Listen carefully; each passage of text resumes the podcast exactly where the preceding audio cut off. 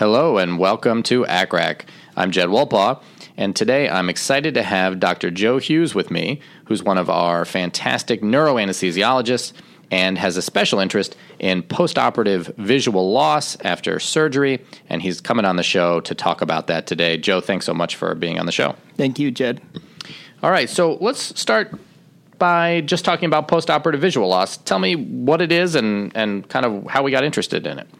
We've always known that after cardiopulmonary bypass, people could wake up with unilateral visual loss. It's usually uh, complete, but could sometimes be the upper or lower visual field, and that was caused by atheromata or uh, clot going to the central retinal artery. But starting in about the 1990s, as spinal instrumentation became more complex and the cases became longer and bloodier, we began to see people waking up with bilateral visual loss that was permanent. And the ASA, as a result of that, decided to uh, form a visual loss registry starting in 1999. And this was headquartered at the University of Washington, Seattle, under the auspices of Fred Cheney. But Lorri Lee, who's now at Vanderbilt, uh, was the one who headed that up. And they started collecting cases, and these were close claim type cases from uh, the insurance companies. About 40% were submitted. Uh, so there was some selection bias, obviously, and some of them were submitted by third party. But that be that as it may, by about 1996, we were able to get together 90, or they were able to get together 93 cases and start to analyze what was going on. And uh, there was another uh, study published in 2012 by the same group under Dr. Lee. Great. So this is a huge issue, right? I mean, we're talking about potential permanent visual loss, uh, and these, uh, at least many of them, are in people with no prior visual problems whatsoever. Is that right? Exactly. I had a partner in Texas, and uh, she was doing a case, and one of the other partners came in to offer her relief, and she thankfully said no. But her 50 year old, otherwise healthy patient woke up blind, and there's nothing you can do in most of these cases. Wow. Okay. So let's talk about um, what we know so far. What are the different etiologies? What leads to, uh, or what can lead to postoperative visual loss in people after surgery?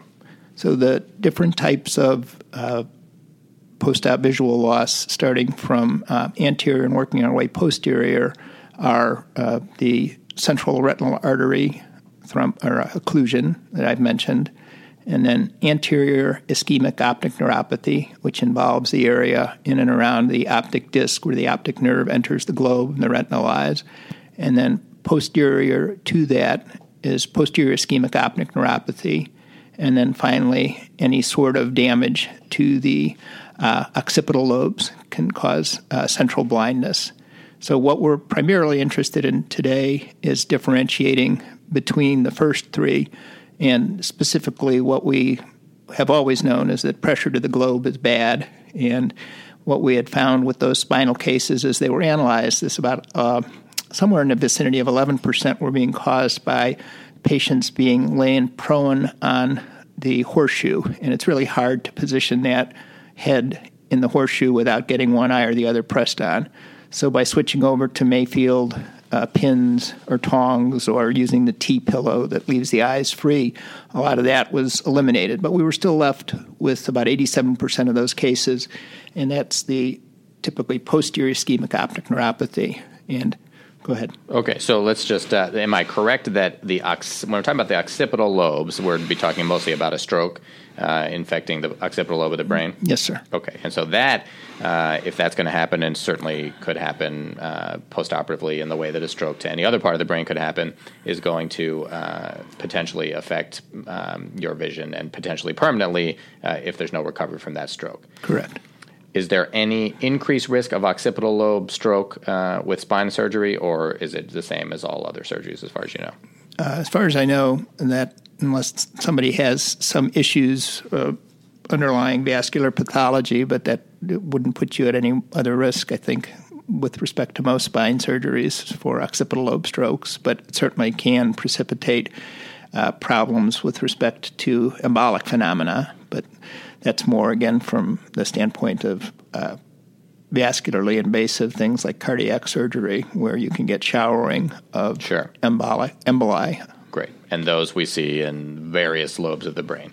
Right. So, uh, as you said, the three that uh, would be more specific here would be the first three that you mentioned: the central uh, retinal artery occlusion, the anterior or the posterior ischemic optic neuropathy. Mm-hmm. Um, and again, any or also anything that puts pressure in the uh, chamber of the eye can also push on the retina. So if you had an episode of acute angle glaucoma precipitated by a drug such as scopolamine, that could be a problem. Okay, great. So you uh, mentioned the different frames. So the traditional frame that we uh, maybe are moving away from is the Wilson. Is that right? Yes, the Wilson frame uh, was used for a long time, and it's just that uh, solid piece. You can do a little bit of adjusting, but not really very much compared to a, a Jackson table. So, especially in people who have central obesity, um, everything is pushed together, increasing the intra-abdominal uh, pressure, which transmits to increased intrathoracic and then increased jugular venous distension. And this is one of the mechanisms we will be talking about as uh, causing venous uh, congestion and almost a venous compartment syndrome that causes problems. Okay, so we move away from the Wilson frame ideally, and then you mentioned the Mayfield uh, pins or tongs. So tell me a little more about that. What's how is how does the Mayfield frame differ from the Wilson? Well, the Mayfield is different in that uh, we're talking about first of all securing the head, and we want to avoid having anything like a horseshoe up. You know, horseshoe's fine for supine cases. You can just lie on uh, the head on the horseshoe, but for prone cases, there's really uh, very hard to position the head on a horseshoe such that you don't have both one or of the eyes being pushed on by an arm of the horseshoe. So you either you can get away from that by putting in the Mayfield pins or their sugar tongs or using our typical spinal uh, white and blue pillow that has a T cut out, the T for the eyes and the little uh, base of the T for the endotracheal tube. And all three of those uh, avoid putting any pressure on the eyes. So that avoids that anterior ischemic optic neuropathy.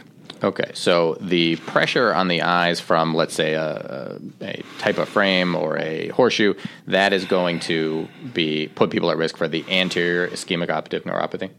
Well, the pressure on the eyes directly, but the Wilson frame actually does increased venous back pressure and can contribute to posterior ischemic optic neuropathy. So I would make a differentiation there. Got it. So that's key. So the uh, direct pressure on the eye from, let's say, a horseshoe uh, or a poorly positioned pillow.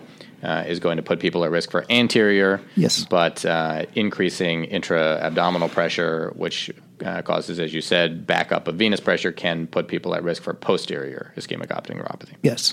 All right, and then uh, are you aware of any studies that have looked at uh, pins versus a Mayfield uh, frame? Is that something that's uh, is one better than the other, or we just know that moving away from a Wilson frame is a good thing? Uh, the Wilson frame, avoiding that for the longer spine cases. It's still used for shorter things like single level discs. It's fine there, but they've gone to the Jackson tables there, and that helps decrease the incidence of posterior ischemic optic neuropathy. Uh, the pins, whether they're pins or tongs or the pillow, are all good for decreasing the incidence of anterior ischemic optic neuropathy. Uh, in addition, we want to avoid having the head down position because that increases venous pressure. Uh, things that increase oxygen to that area, either uh, transfusing a little more liberally in the longer, bloodier cases, uh, maintaining the mean arterial pressure 70 or above, and being willing to give colloids so that you don't let the colloid oncotic pressure decrease, have fluids leak out, and contribute to what I've referred to as this uh, venous stasis or compartment syndrome that can compress and compromise what is already a kind of a marginal uh, supply of um, arterial blood to this area of posterior ischemic optic neuropathy behind the globe. Okay, great. So I want to come back to that in one second, but one question that came up uh, that I think people may wonder. Uh, we're all taught that succinylcholine can increase intraocular pressure uh, transiently. Is there any reason to think that succinylcholine can make this worse? No, that this the sucks question was more with respect, as far as I'm uh, aware, to open globes and whether you're worried about extravasation of intraocular contents there. But uh, as far as I know, sucks can be used. That being said, I would say that most of us in the neuroanesthesia department, unless there's some specific indication for using sucks, are more likely to intubate using non-depolarizing muscle relaxants. But it doesn't have a bearing with respect to either anterior ischemic or posterior ischemic optic neuropathies.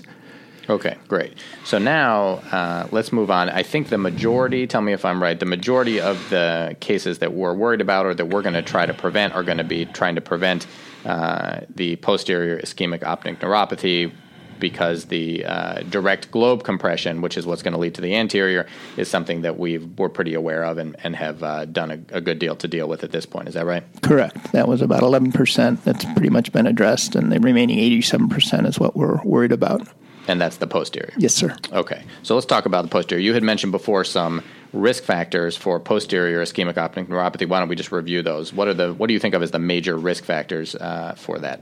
So long and bloody cases in which the old thinking was that you did not transfuse until the end of the procedure because you were going to be bleeding out that blood again, letting the blood pressure go down because the surgeons liked the fact that the field was relatively dry if the pressure was low not giving colloids because that wasn't standard of practice, letting the head be way down so that they had, uh, again, uh, less bloody field.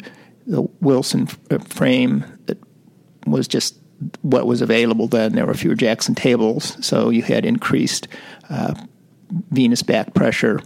Uh, not recognizing that by being not giving blood, not using colloids, you were forced to use vasopressors, which further compromised the blood supply to this area of concern. Uh, and then just not recognizing that people do have underlying uh, anatomical vascular risk factors and not understanding that this process is a permanent visual loss, so failing to warn people. Great. I remember as a resident being told that they're limiting the crystalloid uh, that we used was uh, a good thing to try to prevent this, uh, and, and the understanding was that it would reduce the swelling in the face, and that that would somehow help. Do you uh, agree with that? Has that been shown? The facial swelling is more of a cosmetic thing, and really doesn't seem to, as far as we can tell, correlate as strongly with what's going on uh, behind the eye. I mean, it can to the extent that it's overall, you know, you're dumping in a lot of crystalloid and perhaps increasing visual as a marker. But what we're specifically worried about here is trying to shift the curve, so to speak, towards more blood and colloid away from crystalloid simply to keep fluids within the vascular tree to the extent we can and also to level the field so that you're not having gravity work against you as well. Okay, great. So uh, we want to try to use colloids because they're going to support our blood pressure, uh, probably more so than because they're going to uh, lead to less swelling. Right, but they're also going to. I mean, both blood and colloids will help.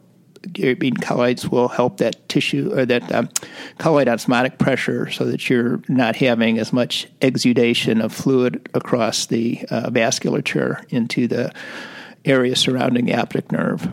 Okay, great. Now, uh, there are some studies that have elucidated some specific risk factors. Is that right? Um, yes. Tell me some some things that we've found in some of the studies that have been done. So, um, obesity, the use of the Wilson frame we've talked about, being male, estrogen exerts a protective effect. Age is a factor. Over 50, we know, is a risk factor.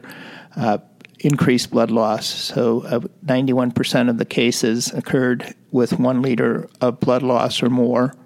Uh, increased operative time was important, more than six hours. So, if we can get the surgeons to a, uh, you know, segment these cases, do them in different sessions, it will help decrease that, decrease the amount of blood loss. Being willing to maintain an arterial, mean arterial pressure greater than 70, that was a, a factor that was recognized as being problematic, and uh, trying, as I said, to avoid the use of vasopressors by favoring blood and colloid. Okay, great. So uh, you showed me some um, some great graphs that suggested, as you say, that uh, there were really quite impressive cutoffs at six hours where the incidence went way up. Uh, I believe there was also uh, an impressive cutoff uh, above age 50 where it went went up significantly, and then the estimated blood loss above one liter. Yes. So all of these were were pretty impressive when you look at the increased incidence beyond those levels.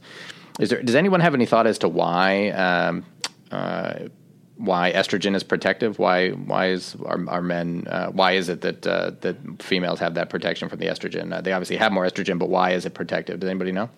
Uh, that really isn't known. Perhaps hormonal effects on the vasculature, but it's very. I mean, as I've alluded to, some of these mechanisms that we talk about are just being elucidated, and there's obviously effects of the estrogen in there, but as to exactly how it operates, that's not known.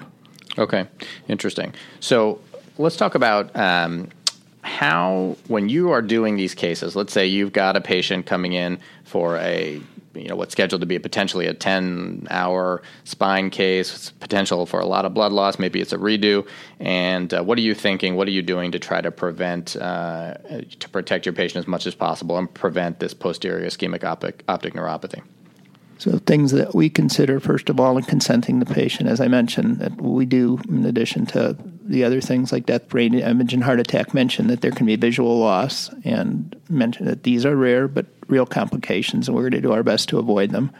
Uh, we're going to make sure that we have the Jackson table in the room and not a Wilson frame. We're going to make sure that the table does not get tilted down at all.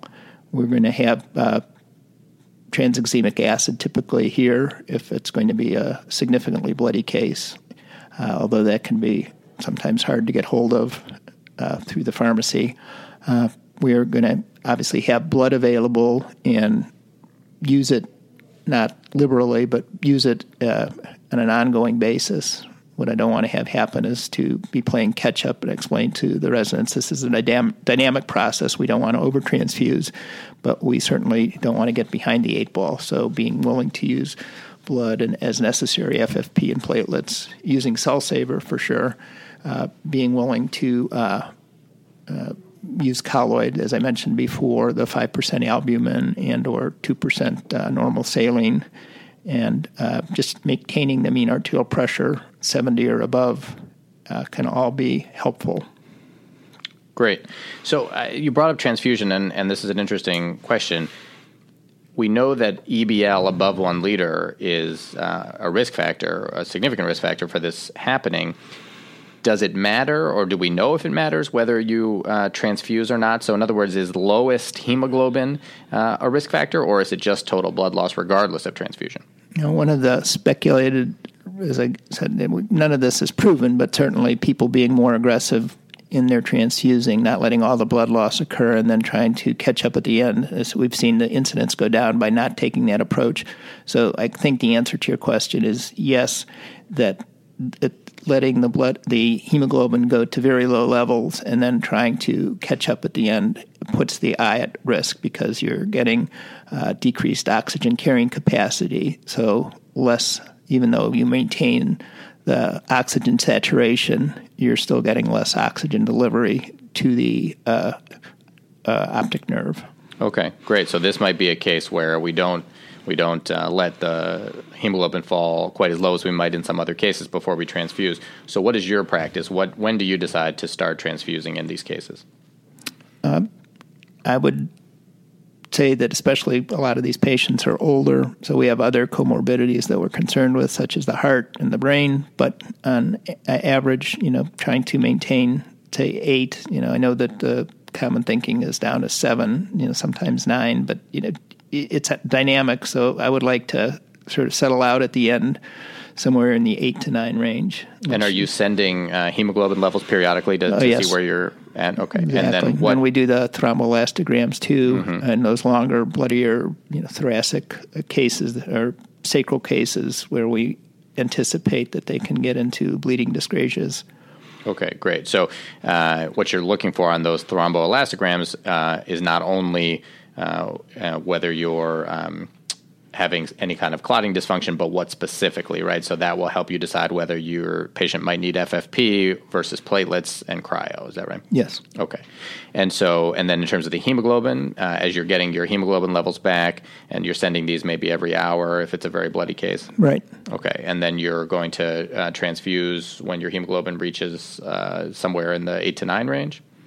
If I mean it's been rapid blood loss. Yeah. I mean we try to to gauge. We don't start transfusing until it seems some of these cases with the TXA, we don't really need to give much for quite a while, but others are oozy, and it just depends on what the patient's been on. Some of these people have been on aspirin and can be problematic from that standpoint.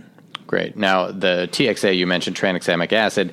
Uh, so, just for folks out there who aren't familiar with it, this, like Amicar, is a antifibrinolytic. So, this is going to prevent the breakdown of clot once it's formed. Is that right? And so, prevent, yes. uh, help to attenuate some of the bleeding once the body has formed clot. Correct. Great. And the way on a thromboelastogram you might see the need for this would be if you start to have breakdown of your clot. In other words, that graph that that widens uh, once the clot starts to form. If that starts to narrow again too soon, that would suggest fibrinolysis, and that might uh, encourage you to give give if you haven't given some antifibrinolytic. Exactly, and. Uh, con- if you have TXA going, you'll actually see from the start, which we do in a lot of these cases, you'll actually see it widen out not a lot, but I mean, you'll know that it's working. Great. All right. The other thing that was really key, I want to emphasize that you mentioned is consent. So, you know, we know this is a problem. This is something that maybe we don't always mention in our consent of visual loss being something that is a risk factor. And certainly, if you're looking at a long spine case in a prone position, uh, this seems like it's reasonable to make sure you're telling patients about this. Exactly. Interestingly, it's actually printed in the paragraph on our written paragraph, but I would submit that most of us don't say it, and a lot of the patients don't read it. So sure, okay, good. Now, uh, I want to back up a second. I meant to ask you about obesity. The do you have any feel for what the etiology of why obesity contributes to this? Is it like you mentioned with the Wilson frame, kind of overall increased uh, intra abdominal pressure leading to uh, backup of venous pressure, or is there something exactly? Else? That's I think the main problem with obesity, and that's why the Jackson table is preferable because it gives you much uh, greater latitude to spread the supports and be able to let uh, the uh, central adiposity spread out over the table and hopefully keep your pressures down. Great. The other thing you had mentioned is not keeping the head down. Obviously, head down is going to cause venous pooling in the head. Do you keep people uh, level or do you try to keep the head up? Um, if you can do a little head up, they're not going to let you do much, but they like it level because that helps them with their approach. But if either level or just a tad head up would be good. Okay. And now, is there any difference in uh, what we see in terms of the risk of this uh, occurrence with the level of spine? And I don't mean how many levels, I mean if it's cervical versus uh, thoracic versus lumbar. It's usually the uh, thoracic, lumbar, on into cervical. We rarely have a problem with this with the cervical, just the bones aren't as big. You don't get as much bleeding typically. Got it. That's great. Thank you.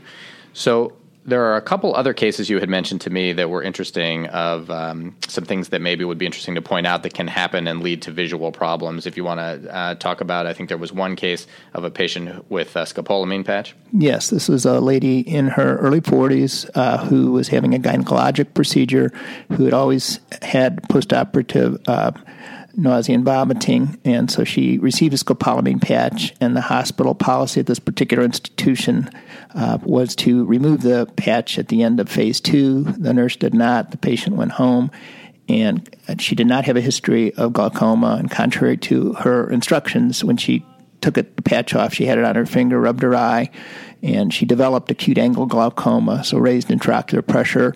Uh, she was seen by the retinal surgeons, but they delayed putting a little laser hole to relieve the pressure, so she suffered some visual loss. Uh, they she sued the hospital who settled and came back after anesthesia, but the experts ruled that uh, the drug was used appropriately. Uh, but I noticed that I tend to be very, very careful with this. I see a lot of the patients in Weinberg, in particular, on the ERAS protocols who get these, and I always make sure you don't have any history of acute angle glaucoma A. And please, please, please, whenever you take this off, typically it's the next day because the patch can last for up to 72 hours. Wash your fingers well. Don't rub it on your eye because you get, even if you don't hang acute angle glaucoma, you get a widely dilated pupil that will persist for several hours. Uh, the other case uh, that all that was a gentleman who presented perioperatively with diminished vision to the tune of 20 over 80. His pressures were 190 over 100, and he had uh, an ultrasound shrunken kidneys and on fundoscopic exam, uh, flame hemorrhage, cotton wool, uh, macular edema were all present. So he was uh, aggressively treated with antihypertensives which over the course of the next six weeks uh, brought his pressure down to a normal level and had marked improvement on his fundoscopic exam, and his uh, vision improved to 20 over 30. So everything that causes perioperative visual changes is not necessarily due to anterior posterior ischemic optic neuropathy. Great. Really important to keep in mind and to think about other etiologies. So I want to just uh, sum up the the things that we've talked about, uh, and then I want you to. I think you have one other thing you wanted to bring up. Uh, so we talked about the main uh, thing we worry about uh, being posterior ischemic optic neuropathy. And we spent a lot of time talking about risk factors and methods for preventing that. We talked about anterior ischemic optic neuropathy being mostly due to direct pressure on the globe, and we've done a lot to try to prevent that with uh, moving away from the Mayf- uh, moving away from the Wilson frame and just being more cognizant of it. So we've we've gotten rid of a lot of those problems. And then we talked about the uh, yes. It's the moving towards the Mayfield and away from the horseshoes. The the Wilson is with the posterior, right. and the Mayfield. Right. Perfect. Thank you. So so let so let's re yeah anterior.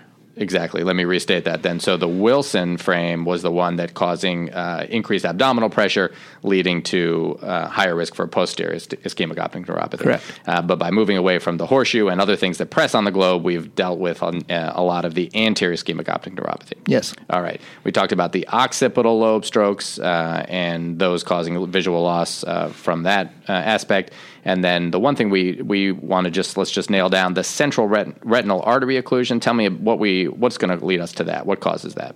So, particularly for patients who are on cardiopulmonary bypass, the positioning of the catheters can release showers of emboli, and also just being on bypass can increase the possibility of uh, blood clots because of stimulating inflammatory response. So both blood clots and atherosclerotic emboli can plug up the central retinal artery and lead to either unilateral complete blindness or hemianopsia of the horizontal cuts, either upper or lower, in one eye.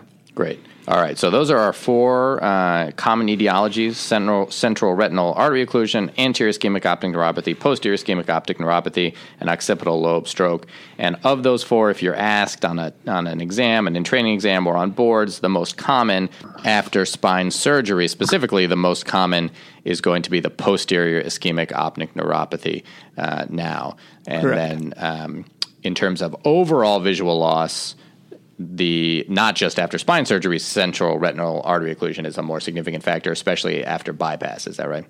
Correct. Bypass the central retinal artery is what you would expect, and the posterior ischemic optic neuropathy is what we worry about after uh, spine surgery, particularly prone spine surgery. Great. So, if people get a question that is asking specifically about uh, a prolonged spine surgery, postoperative visual loss, the most common reason for visual loss in that setting is going to be the posterior ischemic optic neuropathy. Yes, sir. Great. All right. And then, Joe, you had one other thing that you were going to mention. So, we've been talking about non arteritic sources of blindness. The largest category of blindness is actually giant cell arteritis, and this is something where you can impact and save someone's eye if you recognize it in a timely fashion. Uh, you can give massive doses of methylprednisolone and prevent the patient from going bilaterally blind. So, just another thing to keep in mind, and that's occurs with a greater frequency than everything else we've been talking about. Great. So, uh, am I right? This is not necessarily directly related to spine surgery, but this might be something you notice in someone in the hospital. Yes. And what would you look for? What would be important things to keep in mind that you might see in somebody? Uh, all the associated vasculitic etiologies, you know, somebody who has some sort of autoimmune type process and being able to order the necessary lab tests, recognize the uh, fundoscopic exam. You know, if you notice someone perioperatively or in the ICU who is having a problem and being ready to use the uh, steroid aggressively to bring that arteritic process under control before they lost the other eye. Great. So I think the key here is keeping your differential broad. If you do see somebody postoperatively in the hospital who has some visual disturbance or visual loss, we don't want to just assume that this is from uh, intraoperative events. This could be something related to a vasculitis, something that you might be able to intervene on and make a big difference if you keep your differential broad. Yes. Great. Joe, anything we've missed? No, I think that's it. All Thank you. Thank you so much for coming on the show. I appreciate it. Thank you very much. All right. All right. That's it for now. Remember, you can go to the website at accrac.com, that's A-C-C-R-A-C.com, where you can leave comments on this episode. Tell us what you've seen in terms of postoperative visual loss. What do you do to try to prevent it? Are there things we didn't mention that you think are important? Leave comments there so that everyone else can see them and can comment in return. You can also email me at accrac at accrac.com. That's A-C-C-R-A-C at A-C-C-R-A-C.com. On the website, accrac.com, you can also sign up for our mailing list in the upper right hand corner, where you'll get notifications when new episodes come out, and also any interesting materials that I may one day send around. I hope everyone had a wonderful Thanksgiving. For the ACCRAC podcast and for Dr. Joe Hughes, I'm Jed Wolpaw. Remember, what you're doing out there every day is really important and valued.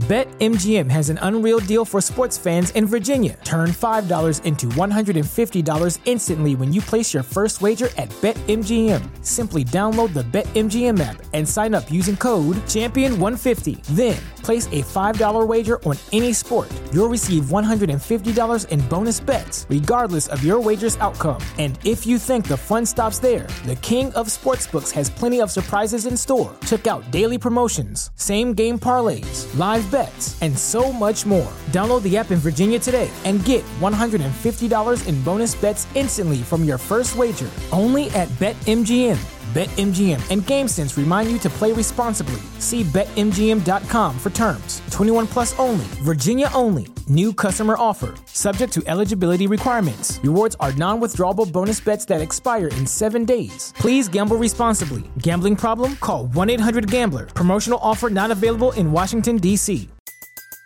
Everybody in your crew identifies as either Big Mac Burger, McNuggets, or McCrispy Sandwich but you're the filet fish sandwich all day. That crispy fish, that savory tartar sauce, that melty cheese, that pillowy bun.